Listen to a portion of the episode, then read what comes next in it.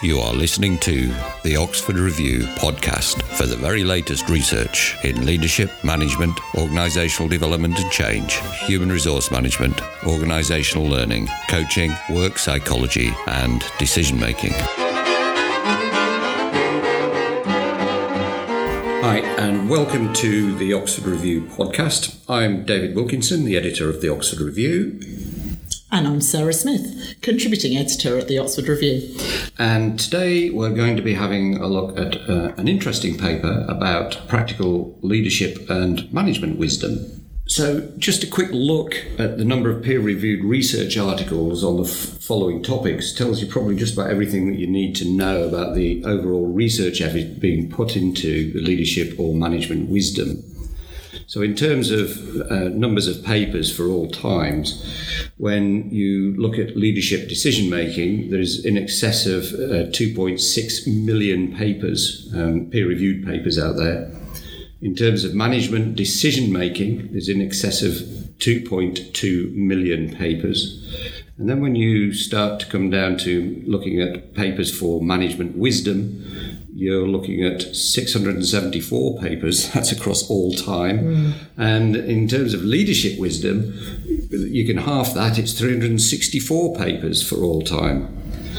So, you know, as you can see, it's not exactly high on people's agenda, research agenda, or interest really within organizations. Although I think that interest's kind of starting to become more and more as we go along. I don't know. What do you think? Yeah, so. absolutely. I think it's um, something that increasingly is a topic that um, is attracting more research and interest, and certainly um, both from the kind of management and leadership side, and also from the kind of psychology side, um, there's a real acceleration, I think, in interest in this area. Yeah, and I'm finding people in organisations are becoming more and more interested in, in leadership anyway. Mm, yeah. Um, so hopefully we'll start to see that figure goes up. So anyway, um, I'll, I'll, quickly do a preview of the research briefing, and uh, then we'll have a quick discussion about it.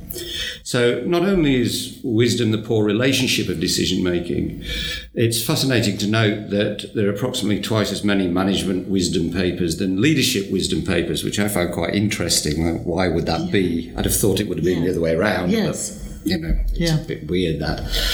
Um, but previous studies have found that the concept of practical wisdom is somewhat of a, a, kind of a slippery concept, I suppose. The ambiguity around being able to define what wisdom is in the first place and how to become wise, um, how to have wisdom, probably accounts for some of the lack of attention a number of previous researchers have concluded that the idea of practical wisdom is so fuzzy and difficult to analyse that providing research based conclusions and guidance with any level of certainty uh, has been reason, just about virtually impossible, I suppose. The situation hasn't been helped by the fact that there's little agreement between researchers about the tools and methods for conducting research into practical wisdom anyway. A new study by a team of researchers from, the, from a, a range of universities in Germany has conducted a wide ranging synthesis of research into practical leadership and management wisdom in an effort to bring some clarity to the field and to provide a framework to help thinking about the topic. Now, there's been a significant in- increase in research activity around practical leadership and management wisdom in recent years largely as a direct result of very public leadership and management failings. The interest is largely being generated as a result of concerns about ethical decision making by businesses and governmental leaders and managers. You know, and as we're recording this, we've got kind of Brexit yeah. going on, uh, you know, and the whole thing about wisdom speaks yeah. right into that. Yeah. And whether our political leaders are being wise at the moment or not. yeah, there's a mute point right Just now. So, um, and additionally, there's been more recent realization that, as one 2015 study put it, management relies heavily on. Um, how do you pronounce this? Francis? Phronesis. Phronesis. Mm. Thanks, Sarah. Yeah. Or practical wisdom and that many approaches to leadership and management thinking and decision making are too mechanistic, formulaic, and miss or ignore wider ethical and principled issues. Now, this explosion of interest can be seen in the fact that in 1990, one research review could only find two research papers about management wisdom. And the fact is that there's now been over 650 studies since 1990 is an indication of the growing interest in that area. So let's just have a quick look at where wisdom tends to be studied, and it tends to be studied across three um, primary subject areas, which are philosophy, psychology, and theology. Yeah. Um, so, from a, a philosophical point of view, the philosophical treatment of practical wisdom has tended to focus on a number of core issues. Um, uh, there are 12, uh, 14 core issues here. So the first one is cultural heritage and practical advice for daily living from history. And then, secondly, traditional virtues such as honesty and patience. Thirdly, decisions about what is appropriate in different circumstances. Fourth, transformational and transcendental experiences of wisdom, particularly to do with spiritual experiences. Fifth, as an understanding of intuition, compassion, and affect or emotions. Number six is the development of the character and virtue.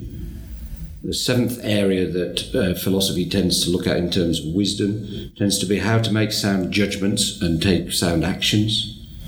Number eight is in thinking and making wise choices and decisions.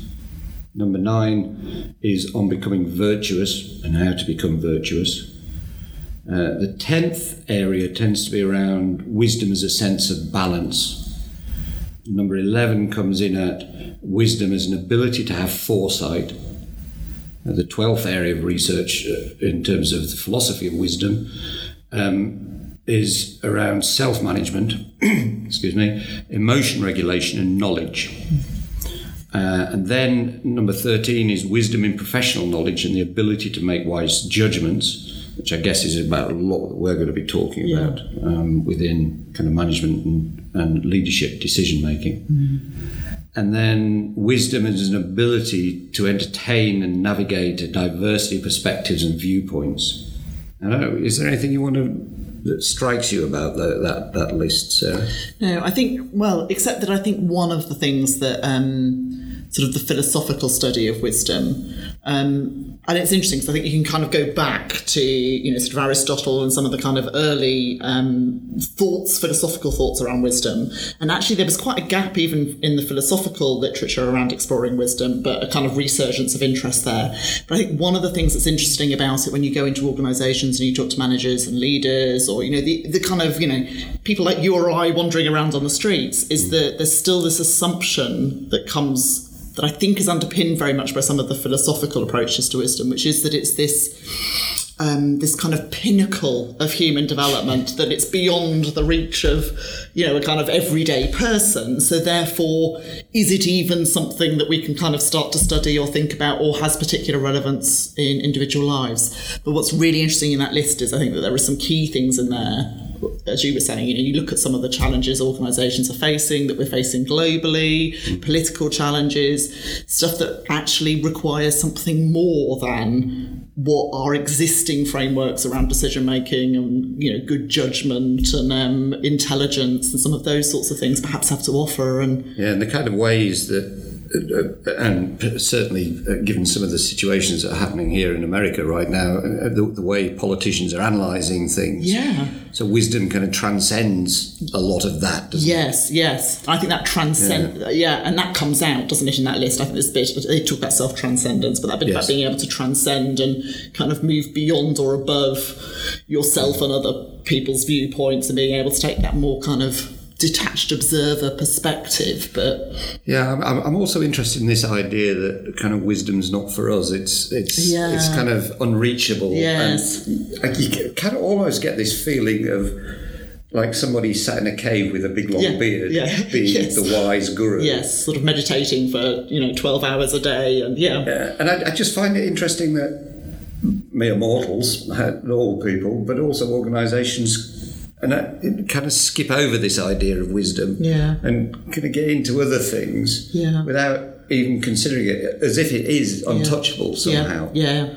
No, I completely agree. And I think that that's, that's what's really interesting about some of the work that's emerging at the moment is it's bringing an awareness and an insight into wisdom as a construct in such a way that means people can actually start to see some practical application um, for their own lives, and uh, it suddenly feels like it's within grasp. And there are some really interesting and exciting um, findings that are starting to emerge about actually its variability, how you know contextual influences. You know, who are you spending time with? What kind of um, culture you're operating in within your organisation? How does your team communicate? You know, all sorts of things that can perhaps nudge us towards wiser thinking in a moment. You know, we don't all, you know, we might, none of us might aspire to end up, you know, perhaps potentially being that, you know, pinnacle of um, ultimate wisdom at all times. But it doesn't mean that we can't all be a little bit wiser some of the time when it's really needed.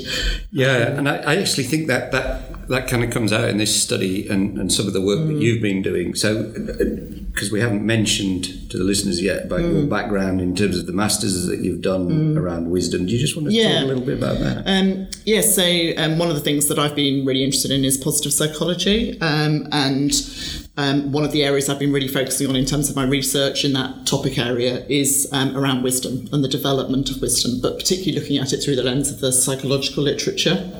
Um, my area of practice is I work as a leadership development consultant and coach um, with the kind of large bulk of my work. Um, and what really enormously interests me is how are some of the findings in the psychological literature about wisdom applicable to developing wiser insight about both themselves, this idea of personal wisdom. Yeah. So, how might I, as a leader, have increased wisdom, insight, and self knowledge that means I am able to operate in a different way. And then also collective wisdom. So, how at an organisational level can we have an understanding of wisdom that enables us to um, function and operate better, make wiser decisions about projecting into the future, etc. And that, So- it feels more achievable, doesn't it? When you Yeah. when you kind of look at it rather than from the idea of being the wise person to just becoming wiser. Yeah. feels a lot more achievable. Yes. and it, I feel like I'm nudging in a direction Yes. rather than achieving some kind of guru status where I'm always going to make wise decisions because as a human being I know I'm flawed. Yeah. Yes. Uh, And that's a really, and I think this comes out a little bit later. I know I'm, we're, I'm jumping ahead to what I know is coming know. up in the paper. This idea of sort of intellectual humility, and actually that that, that just that realization is a really important part of wisdom. That you Yes. know, I know I'm fundamentally flawed, and um, that you know, you kind of have that frame around the way in which you think about things is um, an important part of it. Actually, Yeah, well, that, that kind of nudge into making wiser decisions is that kind of realization that I may not be actually right Yeah. Here. And it kind of search, it, it, creates a, a mindset where you're going to start to search for other information Yeah, yeah. where you don't shut down on things. And I suppose that's what this is talking about, Yeah. about understanding a wider, seeing things from different perspectives and, and being a bit more objective about it. Yeah, completely. Yeah. yeah. that kind of multiple viewpoints and being able to hold different ideas in mind simultaneously. So the ability to be able to deal with kind of paradox and that tension and not rush to kind of need to have a definite answer. Yes. So not being overly attached to things Trying to and being close able to hold down. Yes, yes. This thing about uh, just going off for a second, but this thing about paradox is something that I've got very interested in. Yeah, okay, in, yes, in yes, kind of my own area. There was a really interesting study um, done um, last year, I think it was published, um, about the uh, Finnish police. So um, after the crash in 2008, like most um, European countries, um, Finland found itself in a, a, a, a big deficit situation, and in order for austerity, you know, for- to start cutting back, what it realised was that it needed to make efficiencies in lots of the public services. You know, nothing unusual there in, in Western Europe after the crash. And so, one of the things that it did was that it went to the police service, and the, the police service in Finland was, uh, like the UK, was made up of a whole series of different forces. I can't remember how many. So, in the UK, there are 47 different police forces. And it said, right, okay, we need to make economies of scale here. What we need you to do is we need you to um, flatten the structure so there aren't all these. So we want largely a, a kind of a, a, a national police force, all buying the same uniform. We want you to standardise as much as possible Okay. so that you, cut costs. Yeah. Right.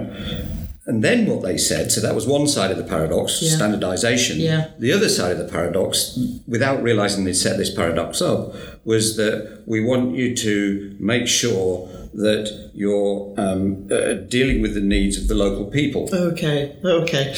Well, you know, like any country, you know, Finland's made up of people who lives in, in the middle of uh, cities and, and metropolitan areas, and people who live out in Lapland in tents. Yeah. And you know, in in in the permafrost, and policing those kinds of areas are very different requirements. Yeah. And you know, I was a police officer. I was a police officer in in uh, the Lake District, and our requirements there were very different from the inner city requirements. Different knowledge of laws, different procedures, different ways of dealing with people, and the whole thing's different. So, what the government had done without realizing it is it set up this paradox mm. Of standardization and localization, Yeah. so that the, you know people would be dealt with as they needed to be.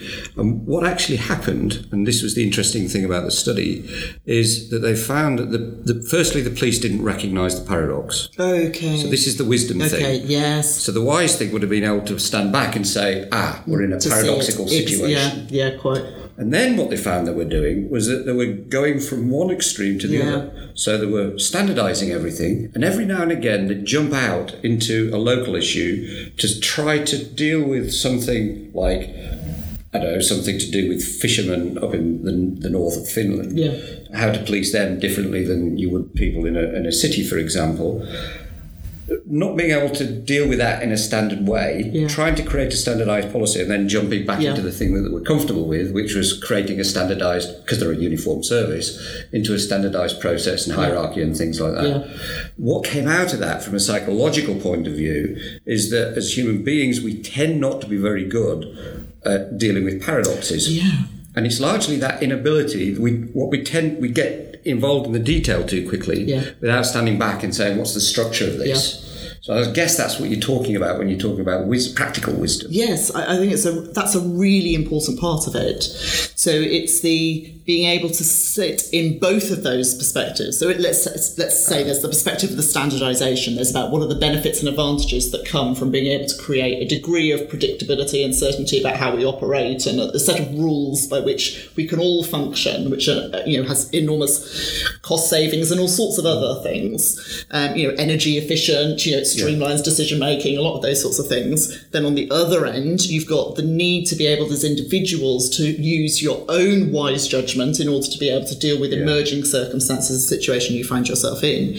But actually, from a from a collective point of view, it's about being able to step back and hold both of those things in mind and see both hmm. playing out in front of you. So that third perspective hmm. of being able to almost transcend both, see the paradox and see the tension that arises in relationship to each other, and be able to hold that and be able to move forward and still Yes. work in spite of it. So you so even though you're dealing with one side, you're Yeah. still aware of the other side, Yes. and it's kind of a level of objectivity. Yeah, I think absolutely it is. It's about kind of, and sometimes in the literature, you know, I think they often use terms about being able to kind of self transcendence, which has multiple different, I think, you know, can mean very different things based on where you're reading it, what the context is in which it's being said, from kind of that spiritual idea of self transcendence. But in this circumstances, what I'm talking about is kind of transcending your own individual viewpoint. So you're able to take almost a bystander perspective. You can step out, fly on the wall. Yes. Um, you know, it's in some of the um, psychological research that's being done looking at wisdom.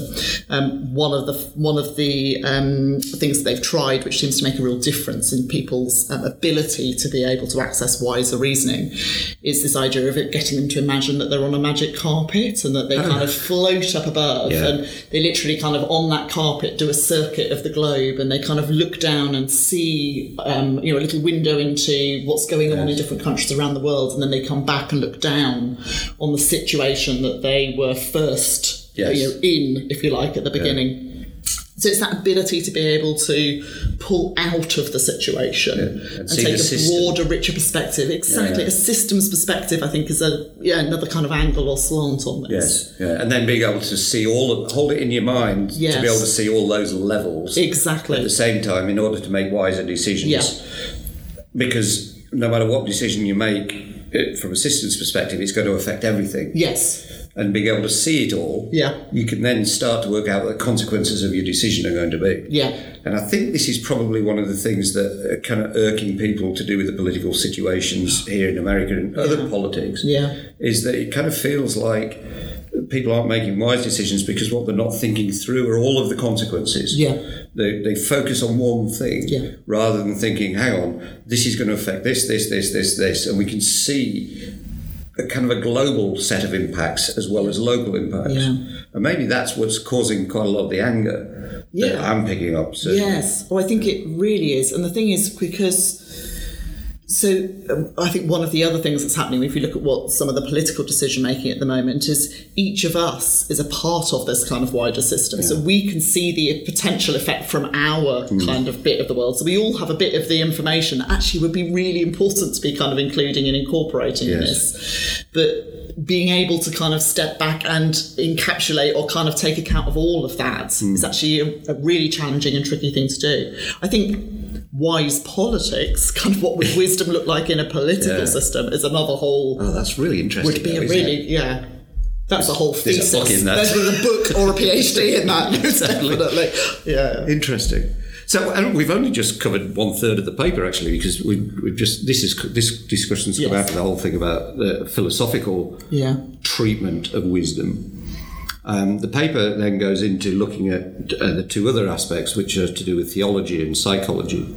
So, theology tends to treat practical wisdom um, across kind of eight themes, the, the study found. Um, wisdom uh, as a divine and handed down gift as opposed to an achievement or development.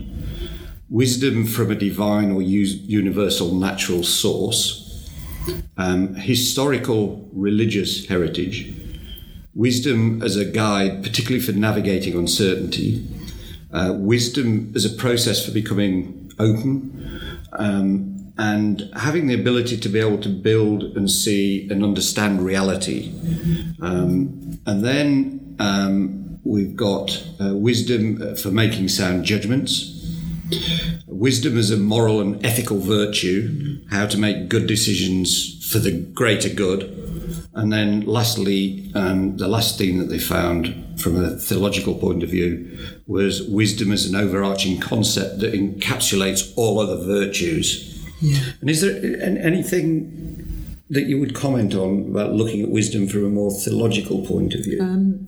I think um, a couple of things that really jump out, I think, from the summary um, presented there is this idea for the common good, so that there is some kind of moral component to it. Um, so I think in the philosophical list, they talk about ethical decision making and those sorts of things. And I think Yeah. actually layering onto that a, a degree of a, a moral component, I think actually is quite an important part Yes. of wisdom. Yes. Um, and the idea of the common good. yes. Um, That's interesting. That comes out quite a bit in the um, psychological literature as well. So it transcends self-interests. Yes. So it is. It is For the greater good. Exactly. Yeah. And the and perhaps increasingly this is something that's really important when we're thinking about. Um, practical wisdom in terms of leadership and I think in an organizational context as well is um, you know, actually what kind of world are we shaping and creating by the kind of organizations we're creating, the kind of um, financial systems we operate in, the way in which we, yes, or you know, the kind of looking at topics like um, um, artificial intelligence and the use of AI in organizations and starting to reflect on things like actually, how can we use some of these incredible technological advances to actually help us create a future world that is for the common good, and that those are the sorts of things that would be really good to hear being discussed in businesses, in organisations. So it kind of, um, I think it starts to raise that aspect of wisdom. I think there's a there's a and, and this is why we're starting to see an increase in research in wisdom. I think is is because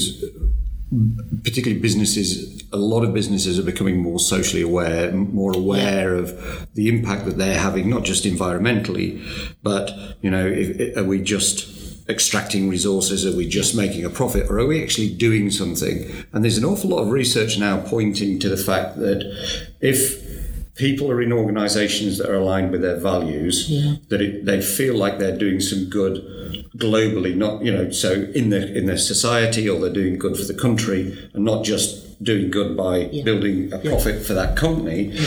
That there's greater employee engagement and um, greater. What you tend to find is that there are more what we call organisational citizenship behaviours. So people going above and beyond, not just doing what they you know coming in doing their job and leaving, but they're helping around. They're helping other people within the organisation. So a lot of the research that we're seeing is aligning a lot of this stuff mm. to do with individual values, the values of the organisation, and how that fits more globally with society, whether whether the organisation is actually doing some good or it's actually just there to make money. Yeah, yeah, and that whole. Um, yeah, no, I completely agree, and I think this bit of um, people having a real sense of meaning and purpose that they are yeah. contributing in a way which is just it meets so much of our kind of fundamental human needs and drives and um, and wisdom really is about supporting and focusing on that side of it. Uh, it's, yeah, um, that's interesting. That more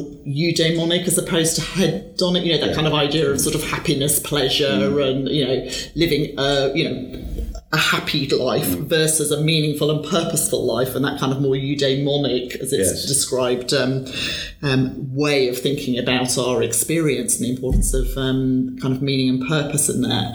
And I think that's a really integral part of um, wisdom. Yeah, practical wisdom. That that feeling that we've we've done something. Yes, that's yeah. positive. That's yes, contributing. Exactly. Yeah. Interesting. Yeah, yeah. That's Making really a meaningful difference. Mm. I think it's like, and yeah. organisations that do that tend to align more with the with the values of the people that are inside yes. and outside, yes. and it seems to be having quite an impact both on customers and employees. Yeah. And, yes. and therefore a central role for wisdom, I suppose. Let's let's just have a look at the, the, the there's a list of, of, of nine areas that um, psychologists tend to look at wisdom, or nine perspectives that psychologists tend to look at wisdom from. Um, so um, a lot of this research comes from positive psychology, but not all of it. So, from a psychological perspective, the core issues or the core research issues tend to be these nine areas, which are wisdom as an affect. So, um, a set of emotions that are powered by values and beliefs, for example, um, empathy and compassion. Yeah. Uh, the second one is reflective wisdom, um, and that's uh, things such as the ability to purposefully think, engage in, in, things like introspection, reflection, and to develop wise intuition. Mm. Uh, thirdly, uh, the third aspect of, of uh, wisdom from a psychological point of view tends to be the cognitive aspects of wisdom, such as intelligence, thinking, and problem solving abilities, and things like that, which I guess tends to be where most people see it from um, particularly from a psychological research. And I've, I've, got a funny feeling that if we were to analyse it, that would be probably one of the biggest areas. And then um, wisdom from an ethical and moral perspective, uh, and then wisdom about finding balance. Uh, this aspect of wisdom tends to include things like mindfulness and the ability to be able to build and find internal balance, life balance, but also balancing interests and activities, as well as the ability to be able to balance and manage uncertainty and ambiguity, which is something that's close to my heart.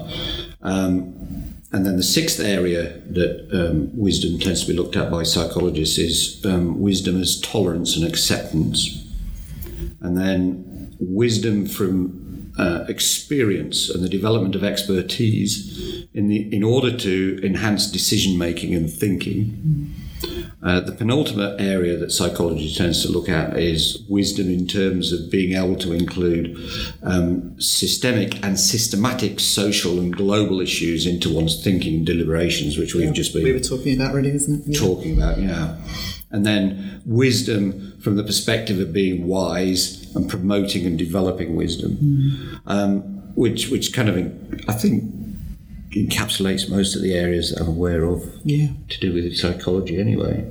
Yes. Um, yeah, there are. Um, I think some of it is um, a bit about how do you divide it up, and um, you know what are some of the labels and things that are hmm. used mm. in order to kind of cluster some of the research and work um, together. Um, I think one of the things um, for me that maybe isn't featured as much on that list as this idea of wisdom as narrative. So the actually the way in which we um, create narratives about ourselves and about society and world. So if you start to look at organisational wisdom, for example, what are some of the narratives that exist within the organisation um, and their role in terms of um, coherence, um, providing a framework within which wiser thinking, ju- judgment, those sorts of things um, might arise and, um, and occur. That's really interesting. This idea of narrative and and wisdom. I hadn't actually thought of it like that because when, you, when I do start to think about it, you know, our narrative, the stories we tell, and the stories we think up and believe ourselves, all have consequences. Yeah, yeah, completely. And I think some of the bit in there around, um, you know, as was highlighted here, and there's a, a, quite a, there's a lot of work in the um, psychological literature around wisdom um, about experience. So you know.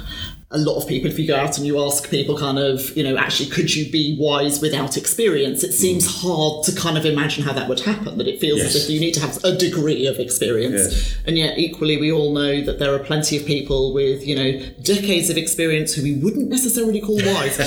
so, you know, so it, you know, one doesn't automatically lead to the other by any stretch. Um, Yes. So, what is it about some of the other aspects that underpin somebody being able to develop wisdom through experience?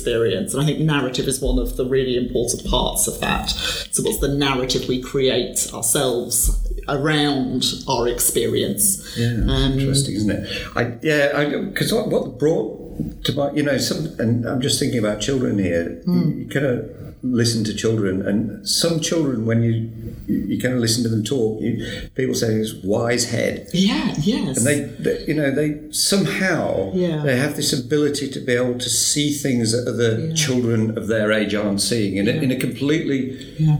different perspective, and they can see different perspectives. Yeah. Yeah. And um, layering on top of some of that is perhaps um, so picking up on you know, a wise head on very young shoulders, for Yes. example. So children who um, find themselves in circumstances, for example, with a life-threatening illness, or Yeah.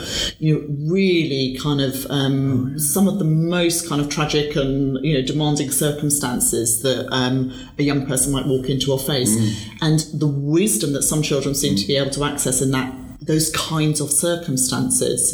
So I think there's a very interesting bit as well in the psychological literature around the degree to which is this an adaptive function that humans have so do we or is this maybe uh, something that exists within us the potential to access wisdom Yes. when you know as a resource that enables us to get through stuff Yeah. Um, so when a situation occurs, it starts to come out yes in some people, Yes. and then other people it doesn't for some reason. Yeah. And they, So, and, and what is it then that means it does for some and not for others? So, Yes. what's the process that's going on?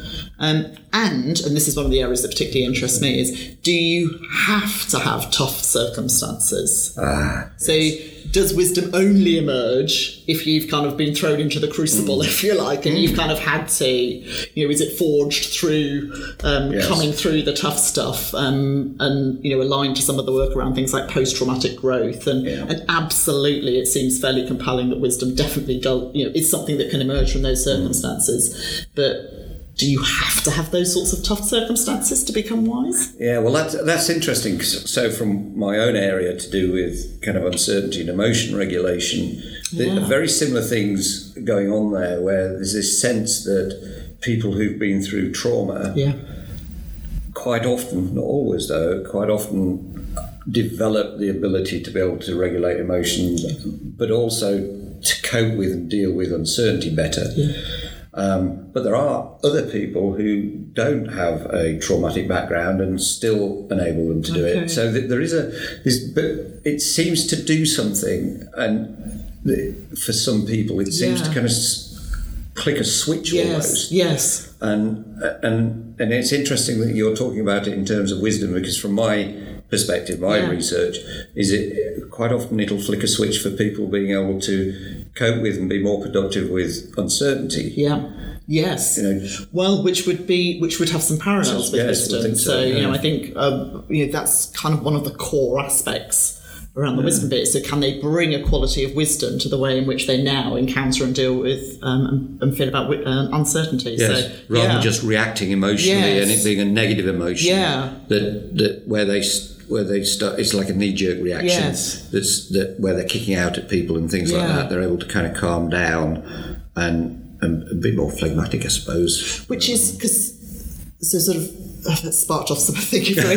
but this bit about um, so self-defending so kind of defending yourself yes. by kind of you know dismissing everything outside if you like and kind of you know that sort of yes. exactly. So sort of self-protecting. Um, and if, the sort of the wise aspect of that is that actually that you can let go of that. You may recognize it particularly if you're high in personal wisdom so Yes. you may recognize those defense mechanisms kicking in. But almost clock that that's what's going on so Yes. you can kind of um, you know, step outside of yourself and notice that process um, and adjust and perhaps, it. yes and perhaps if there are um, you know, it's not something we've talked about so far, but you know, there may be perhaps there are levels of wisdom. Perhaps you can, you know, there's degrees of which, so you know, you may get more or less skillful. You know, you may be able to get more skillful in that. Um, but also the bit about being able to see the uncertainty. So to see uncertainty. So one of the things around um, wisdom is that recognition of uncertainty, as opposed to perhaps a form of defense mechanism that some people may have, which is around deciding everything is certain and kind of almost ruling out and, and Denial. not denial completely in, you know not even Yeah. being able and complete inability to even see the uncertainty becoming more and more fixed and more and more dogmatic and kind of Yes. um, you know attached to the view that you have and the, the worldview that you see Yes, which is interesting because these are the kinds of things that we're seeing politically at the moment. yes Yeah, yeah, it's playing out in full glory Yes, and it's, and it's not looking good. no one quick look at Twitter oh yeah, yeah. Let's stay away from that. It's a bad habit. um, yeah, fascinating.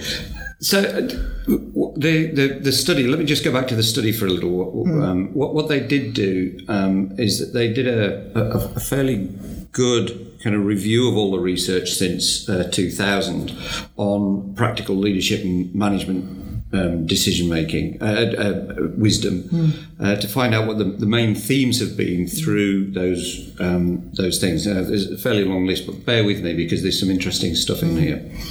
So the kinds of areas that um, leadership and management wisdom research tends to focus on are, not surprisingly, decision making, uh, as we've just been talking about, dealing with uncertainty, but also complexity and unpredictability dealing with dilemmas and paradoxes, which we've also been talking about, yeah.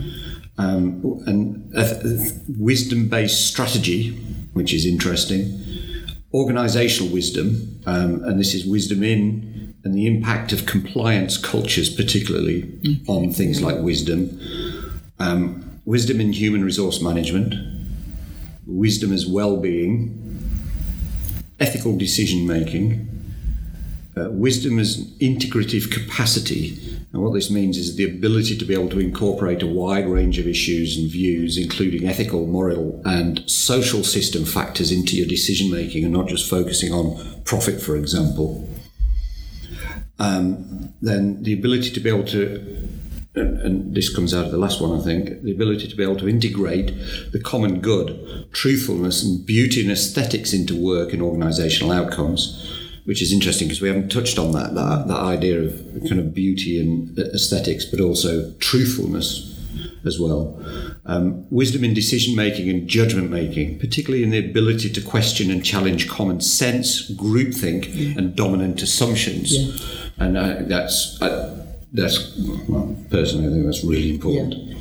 Wisdom is the ability to um, incorporate and integrate evidence-based and research-based scientific informa- information in with human, social, ethical, and moral aspects, particularly in terms of strategy. It's that ability to be able to bring all of these aspects in together and, yeah. and not just ignore them because we don't have the capacity to be able to cognitively deal with those things. Yeah. Um, going back to the politicians, which I think quite a lot of them are doing. Yeah. um, the development of of wisdom as a leader and as a manager. There's a, a range of papers on that. Developing wisdom across an organisation. Practical wisdom as a prime methodology for dealing with complexity and uncertainty, which is something I'm particularly interested in. Practical wisdom for improving decision making and judgment making.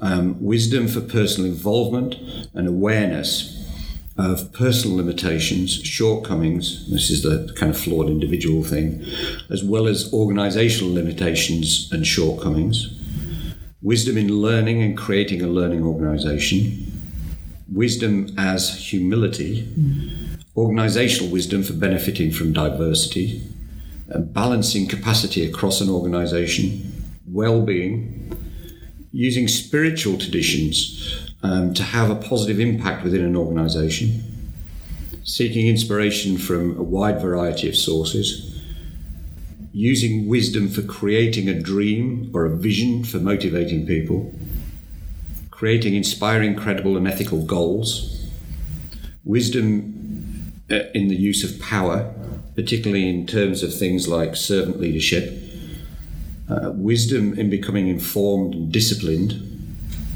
wisdom using evidence and research based sources in decision making and day to day actions.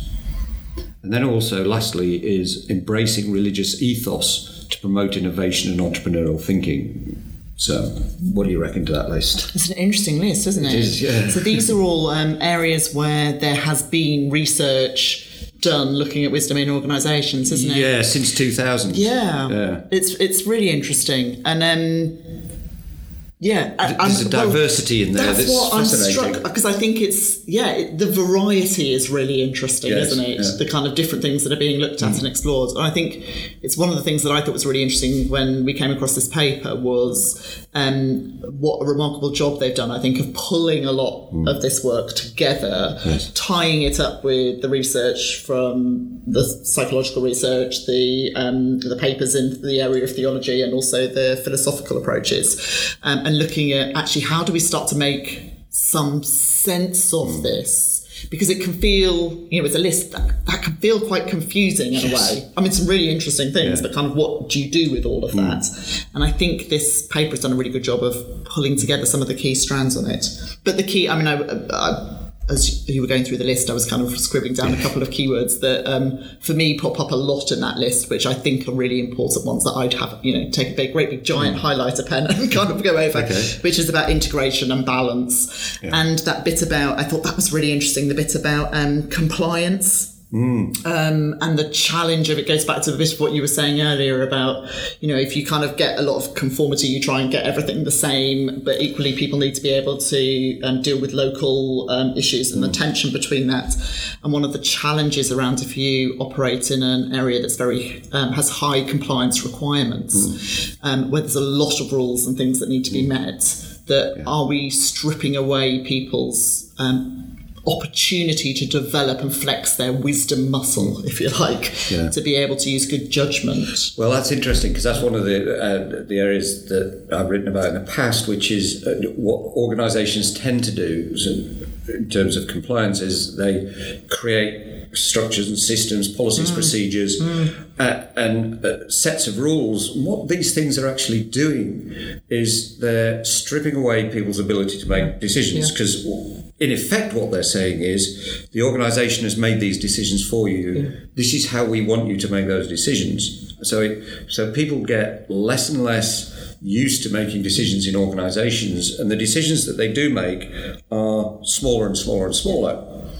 And that means that when they actually have to make a big decision in a crisis or something, they're ill prepared because they're not used to making a decision. And what then tends to happen in an organisation is rather than making a decision and trying it, they'll bounce the decision up to the next level of management. Yes. So nobody's making a Yes. decision; it just keeps getting deferred Yeah. and it becomes a, a real issue. Yeah. And and so organisations are kind of pulling against themselves in some ways. You know, I, you'll get the same as consultants. You you get.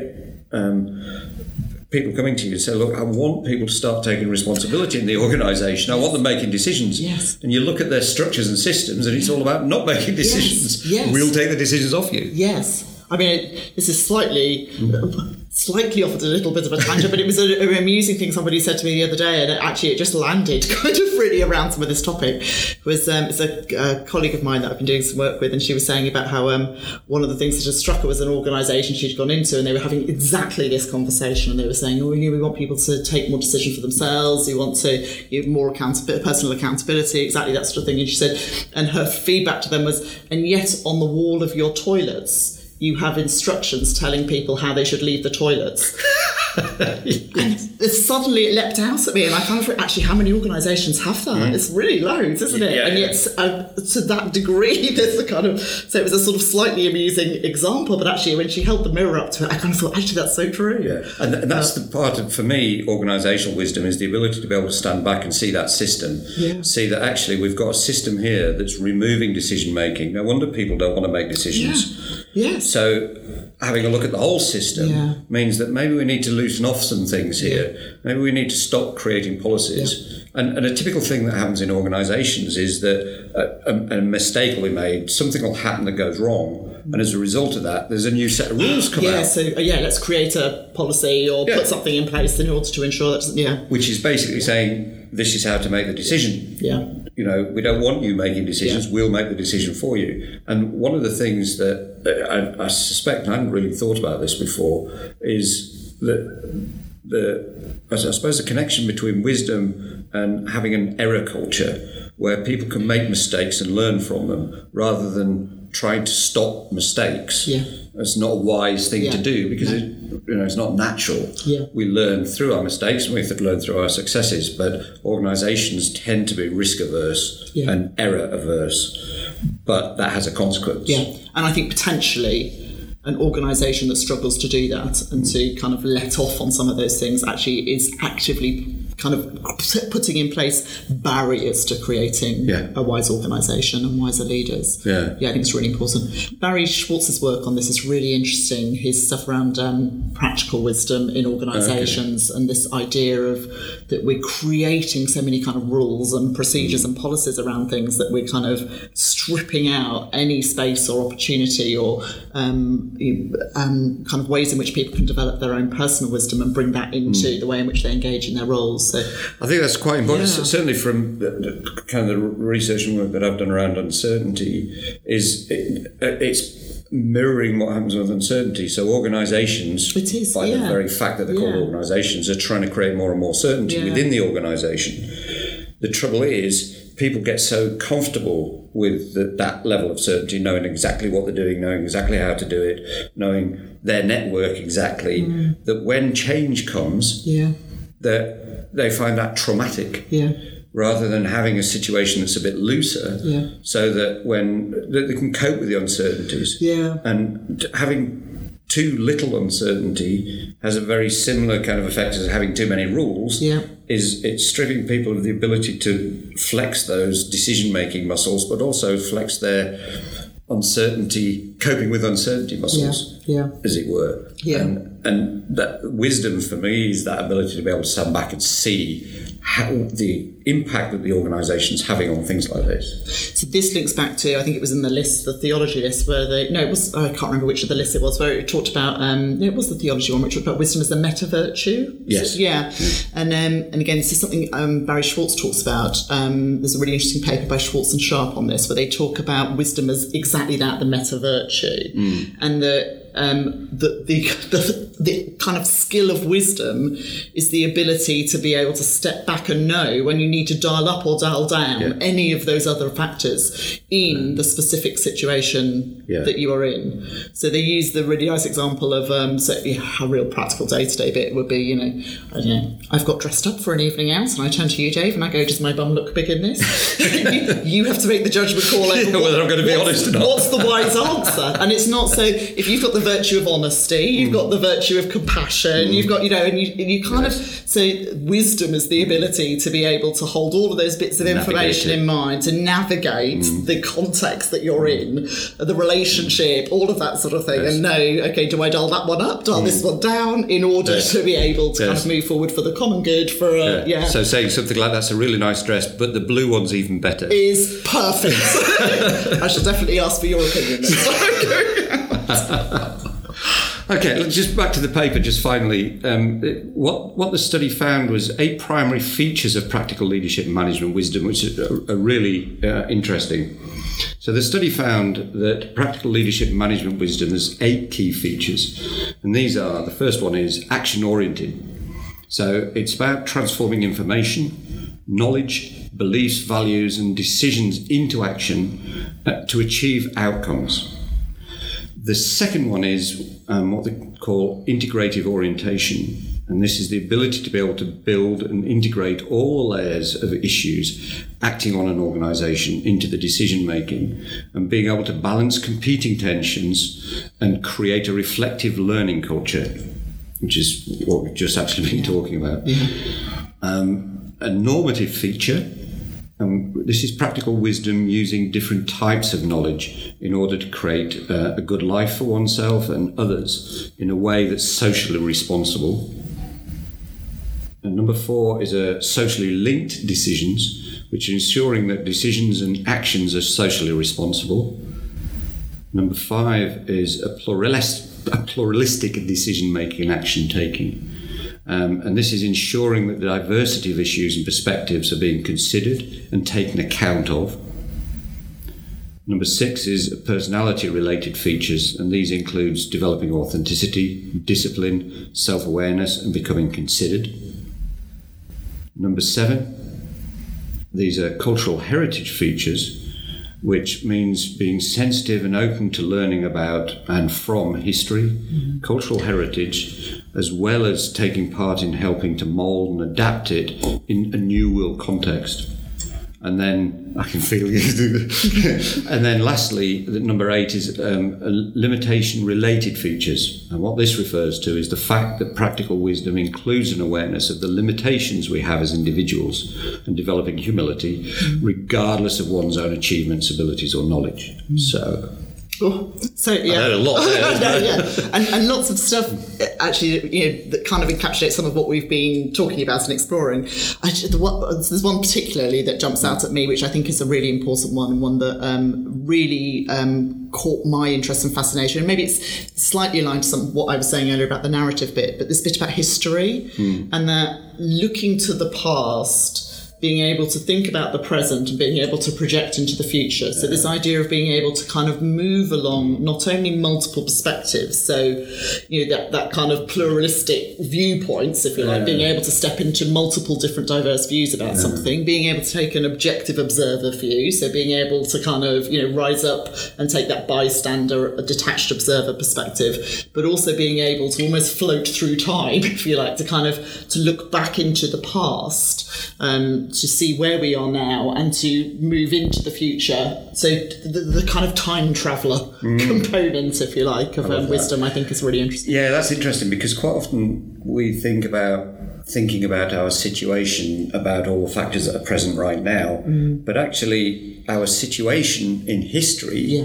is as a result of what's happened, yeah. and our thinking is both constrained and enabled by that, but also our place in history. What are kind of almost what are we going to be remembered for, but also what legacy we're leaving and where are we going? Yes. And and having that perspective you know adds wisdom because yes. you can you know and this is a, sorry to go back to politics again i kind of wonder whether a lot of politicians really think through how they're going to be viewed by yeah. history yeah yeah, and I mean, and, kindly, I and yes, and where, um, and I think there is something about different individuals' preference about this. So there mm. certainly seems to be some indications, I think, in the literature around um, what's the kind of timeline different people are more naturally drawn towards. So when you ask people to yeah. kind of step into the future and look back, you know, actually, how many of us truly can step into a future that's 50 years from now or 100 yeah. years from now versus you know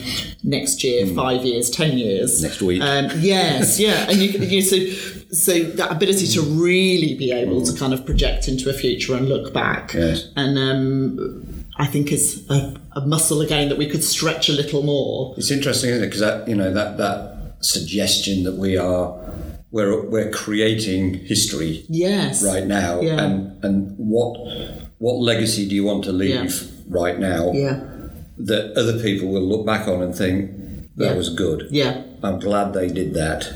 And when you look at collective wisdom, so I know we're talking about um, practical wisdom mm. here in a sense, that kind of ability, that sort of idea of wisdom that we apply, it kind of shapes the way in which we act and behave on um, a daily basis, or um, that actually when you also start to look at collective wisdom and the degree to which there are things we are creating that are setting up patterns, ways of thinking and behaving going into the future based on what we, you know, the, the social product, if you like, the mm. social and cultural product that we like that. put forward now um, that starts to influence that. Well, yeah, this is uh, yeah. So, uh, in going back to the whole organisational thing, the, the kinds of thinking and the kinds of discussions that we have, the kind of narrative, the stories that we tell now, are actually setting up the future. Exa- yeah. for, for where they're going. Yeah. where where the, the the seeding into that, and if Yeah. we want a wise, if we want a wise organisation, Yes. wise leadership, wise management, the things that we do right now are going to impact that out in the future, which comes back to this con- consideration of consequences. Yes, a real awareness of the kind of ripple effect, and Yeah. um, that I think is really important for this. Yeah, And and how is you know the, question is how what are the things that we are doing now that is going to have a positive impact Yeah. on our future? yeah, so that when we get there, that we'll be in a good position, we'll be in a wiser position. More people within the organisation will be thinking in this these practical, wise ways. Yeah. I suppose. yes. Uh, which I is think, I think the moment you just ask um, people, I was sort of experimenting with this a little bit when I was doing, um, you know, starting doing some of my research, was um, you know, just getting around and having conversations with people about wisdom and what do you think of wisdom. And you know, if I asked you to think about what is a wise decision, what what sparks off in your mind, and one of the things that came back fairly consistently just from these kind of incidental conversations was this idea of time, and that when you ask somebody to think about, you know, so one of the things I was asking people to do was think about a particular challenging decision that you're facing at the moment or a situation you're struggling mm. with. And if I ask you to think about that from the perspective of bringing a wiser frame to it, how does that, you're just mm. literally asking people to, not even mm. discussing what wisdom is, just try and think more wisely about it. And fairly consistently, the response that came back was people were projecting further into the future. Oh. They were imagining what was the longer term consequences oh. of any decision that they made in that particular moment right now. So it's interesting. This is, I think, there's something about that kind of a real sense of what's the legacy hmm. that you might be leaving or setting up.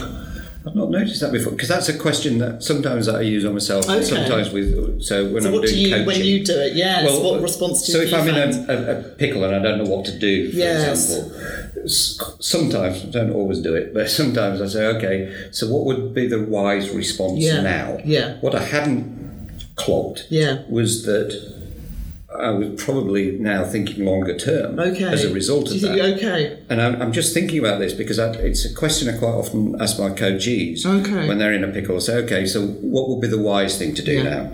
Or what would a wise person say yeah. about So if you this? yeah. And I, I really hadn't thought about it, but I'm going to start noticing that now. And uh, yeah, I think you're right. I think you've got to almost because you've got to think of the consequences long term Yeah. and not just the short term Yeah. consequences. Yeah. And that therefore changes your perspective on the problem. That's really good. I, I, we're, we're, we're over the hour here, so No, I know, I know. Tell me. Um, Get us talking on a topic. I know. Well, we're just approaching the hour now.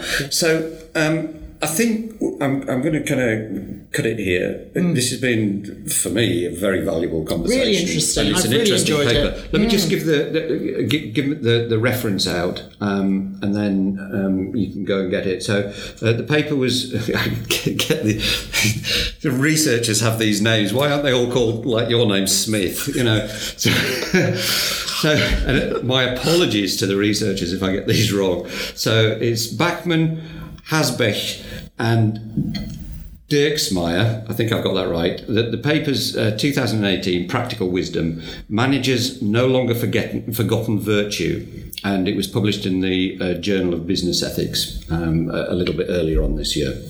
So um, thank you, Sarah. It's been brilliant. I've really enjoyed that. Thank you. I've really Yes. enjoyed it too. It's been very good fun. Yeah, great. And um, we'll be reviewing uh, another briefing um, in our next podcast. So from Sarah Goodbye. and from me, it's goodbye and we'll see you soon. And if you've got any comments on these podcasts, please let us know. And if there are any topics, research topics that you'd like us to have a look at, do a research briefing and then do a podcast on, let us know as well. Um, we are very um, just from our members, but also from the public driven. So we're interested in what you're interested in, as long as it's to do with kind of people and organisations. Uh, that's our that's our, the bag for the Oxford Review, really. So thank you and goodbye.